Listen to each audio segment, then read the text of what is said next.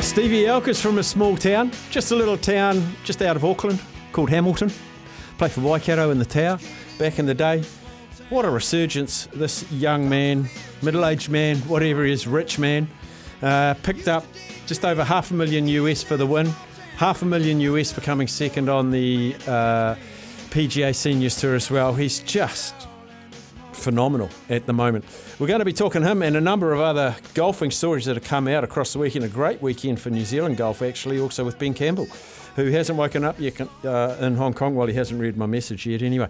But joining us, um, Australasia's finest golf analyst joins us on the show once again, Bruce Young out of Australia. Bruce, we're quite proud over here in New Zealand. A, a couple of very good wins for our professional golfers. Welcome in.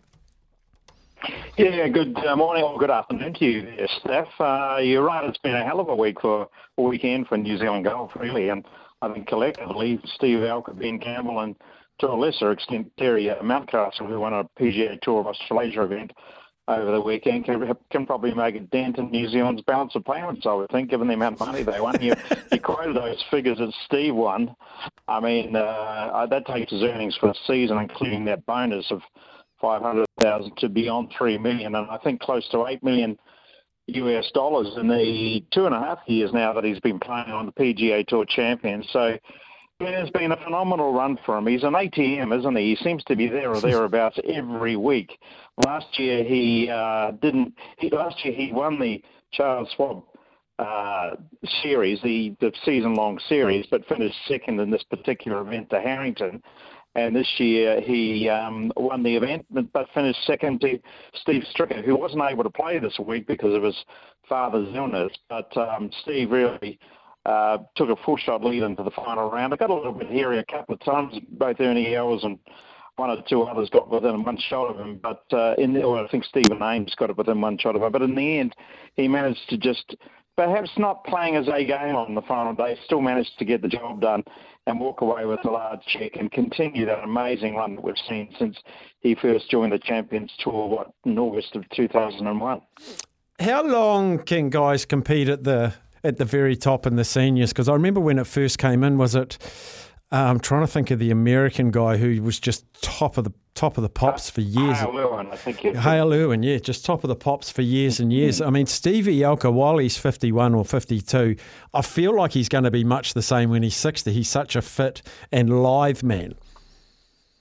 Well, I think it very much depends on the individual. Now, you, you know, you look at a guy like Bernard Langer, who's still very much in the thick of things at the age of 64 or 65 or whatever it is now. So, and a guy like Steve Alker, who's really looked after himself, is in great shape still, looks very fit, very healthy. Um, you'd imagine there's no reason why he can't keep playing at the elite level of the PGA Tour champions for quite a few more years yet. Um, he's just found a new lease of life at that level. And when you think that, you know, I mean, I, I've caddied in a few tournaments on the PGA Tour Champions or Senior Tour, as it was called back when I caddied it. And I re- and and I appreciate the quality of the golf that they play. I mean, a lot of people think, ah, it's just a bit of a retirement fun for the old blokes. But to be honest with you, the quality of golf is quite sensational. And even to get onto the Champions Tour, to qualify for the Champions Tour, is a huge task. And Steve managed to do it by Monday qualifying at that tournament in Seattle. I think it was the Boeing Classic in in August. And really, from there on, he's never looked back. He eventually won not long after and um, he's won four or maybe five tournaments, uh, maybe even six now on the PGA Tour Champions, and he's really become, along with Steve Stricker and Padraig Harrington, the two, the, the three really dominant players on the PGA Tour Champions over the last two to three years. It's quite incredible.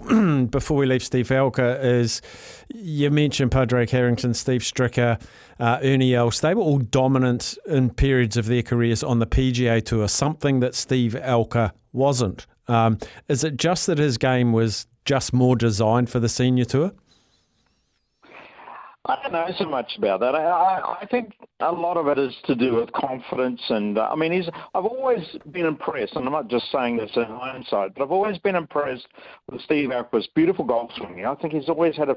I've always, and I, and I, one of the very early commentary things that I did was at the 1995 Queensland Open, which was one of the very first tournaments that Steve won. And I remember even from that day on, uh, watching his progress, and it never ceased to amaze me that a guy with such a great golf swing really wasn't able to perhaps fulfil his his full talent on the on the regular tours, whether it be in Europe where he played or on the Corn Ferry Tour. I think he played on the PGA Tour, maybe for one season or so. But uh, I think you know, again, getting back to that point where he's really looked after himself, he was fit, he was ready to go when the opportunity came to play on the Champions Tour. He took full advantage of it, and uh, and now now we're seeing the results. It's um, he's got a very tidy game.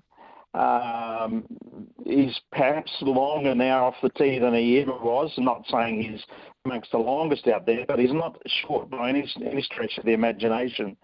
And I think he's just become a very um, uh, consistent uh, and dominant player on that tour. And uh, just the quality, his all-round game. I mean, uh, he's just a beautiful iron player. Mm. Didn't drive it particularly well today, but he's a beautiful iron player, and he's a very, very good putter. So that combination's working for him very well.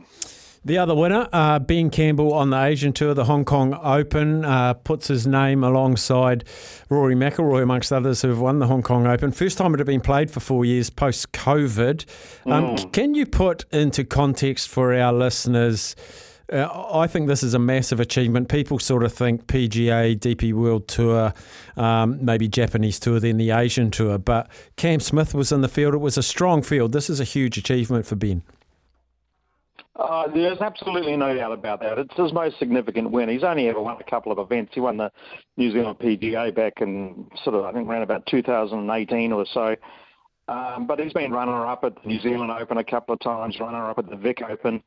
But he's had a career that's been plagued quite a bit by injury and illness. I remember very, very early on in his prof- professional career, just after he turned pro, about 2012, he had sort of some mysterious illness or injury that plagued him for quite a long time. He's had subsequent injury issues as well, but I think when he's at his best, when he's good, he's very good, Ben Campbell, as we've seen at the New Zealand Open, even his second this year, earlier this year at the New Zealand Open, behind Brendan Jones. And I know he, he lost a playoff there to Mike Hendry, uh, that he had Kennedy, and Mike Hendry went down the 18th at Millbrook before uh, Hendry won. But uh, he's a very talented player. He's a he's an interesting character, Ben. He loves hunting. He he, uh, he bases himself in the Queenstown area these days when he's not playing on the tour. And um, he, you know, he's a former runner-up at the Australian Amateur and Australian and the New Zealand Amateur Championship. Um, he's always been an, a quite a significantly talented player, but I think those injuries and illnesses have just kept him from getting to the level that many felt that he would earlier. But it seems that this win now, the 360,000 US dollars, I mean, that's a huge check for him mm. and will provide all sorts of. Uh, and the fact that he's moved to number four on the Asian Tour money list now suggests that there are going to be other doors that will open for him. So, and there's more coming. There's another um, couple of events up there between now and the end of the year.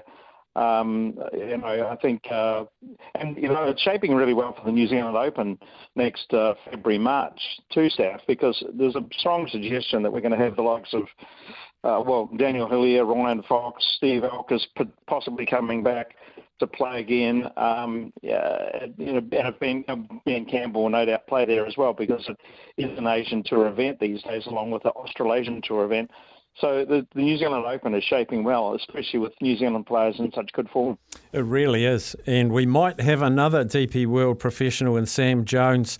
I mean, this is the marathon of mm. golf tournaments, isn't it? Six rounds with the pressure of playing for your future. It's it's quite incredible. Now you've caddied for some of the best golfers in history. How do you plot a man with so much pressure? I mean, all of these guys under so much pressure.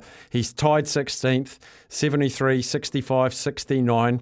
Um, it's going to be bubble somewhere around there. I think it's top 25 get their cards for the DP World Tour.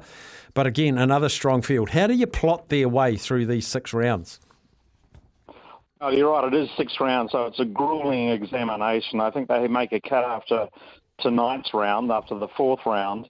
And then it is the leading 25 that gets through to and get their DP World card. And for a guy like Sam Jones, who I think only just turned professional recently, didn't he play? I think at the Asia Pacific Amateur, he played at played at the uh, might have played in the Eisenhower. Yeah, I think he played in the Eisenhower. Yeah.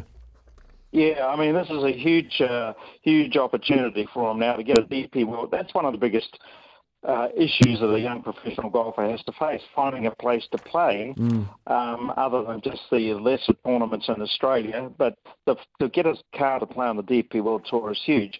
As to how you negotiate it, I don't quite.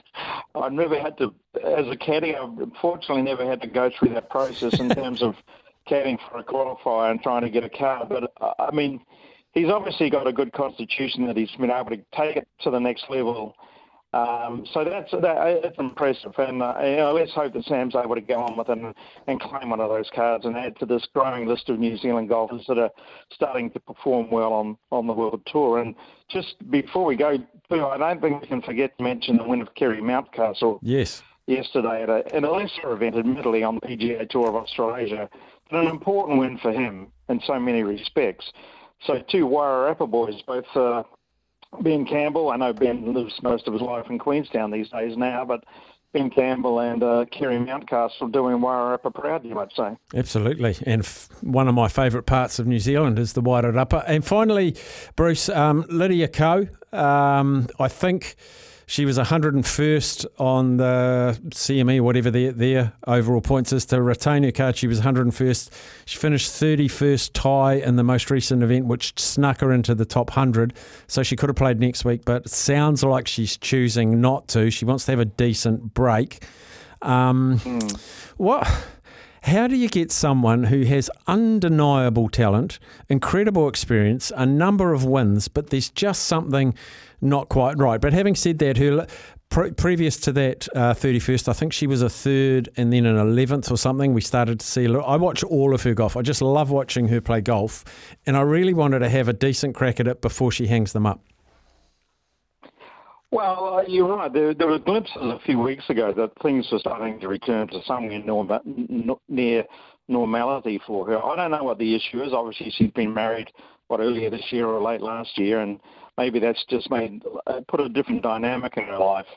Um, remember in the early in the early years, Lydia said that she only wanted to play until she was about 30, mm. and she wanted to do other things. I don't know whether that's still part of a thinking process, but you'd have to think that um, she'll find a way back, as she did a couple of years ago. You remember she stepped outside the world top 50 or whatever, and then she finally found a way back into the top five or, or thereabouts. So I, I did notice her experimenting a bit with a swing earlier this year, some strange pre-shot routines. I thought.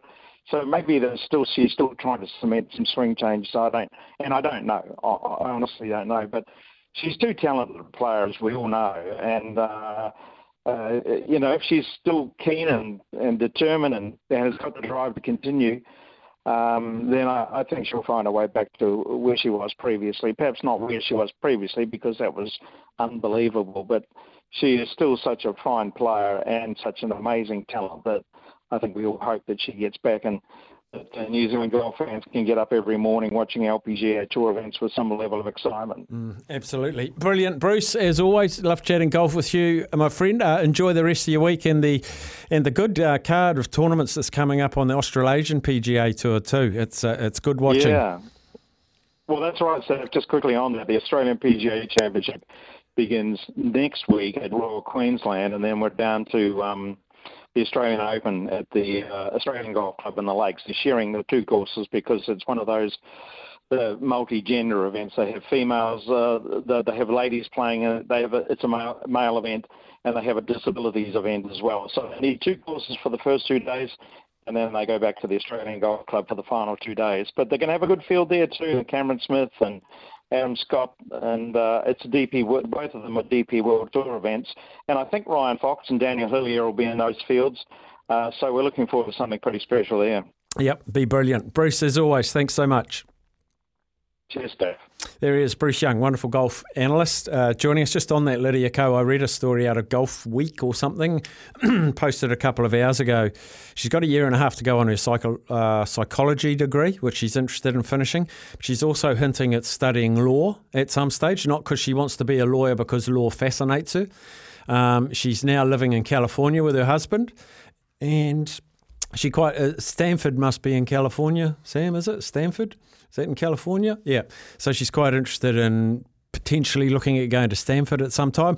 I have no doubt she'd want to become a mum at some time, but just something in me says she'll give it a red hot go next year. And she said she wants to be hungry, she wants to be loving it.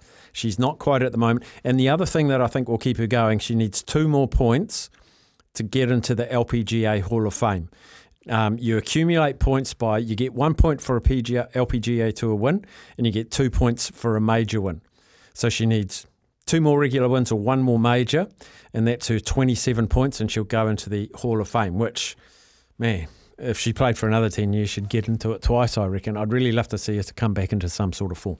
Right, we shall take a break after this. We're going to catch up with Karen Berger after the Fast Five tournament this weekend in Christchurch.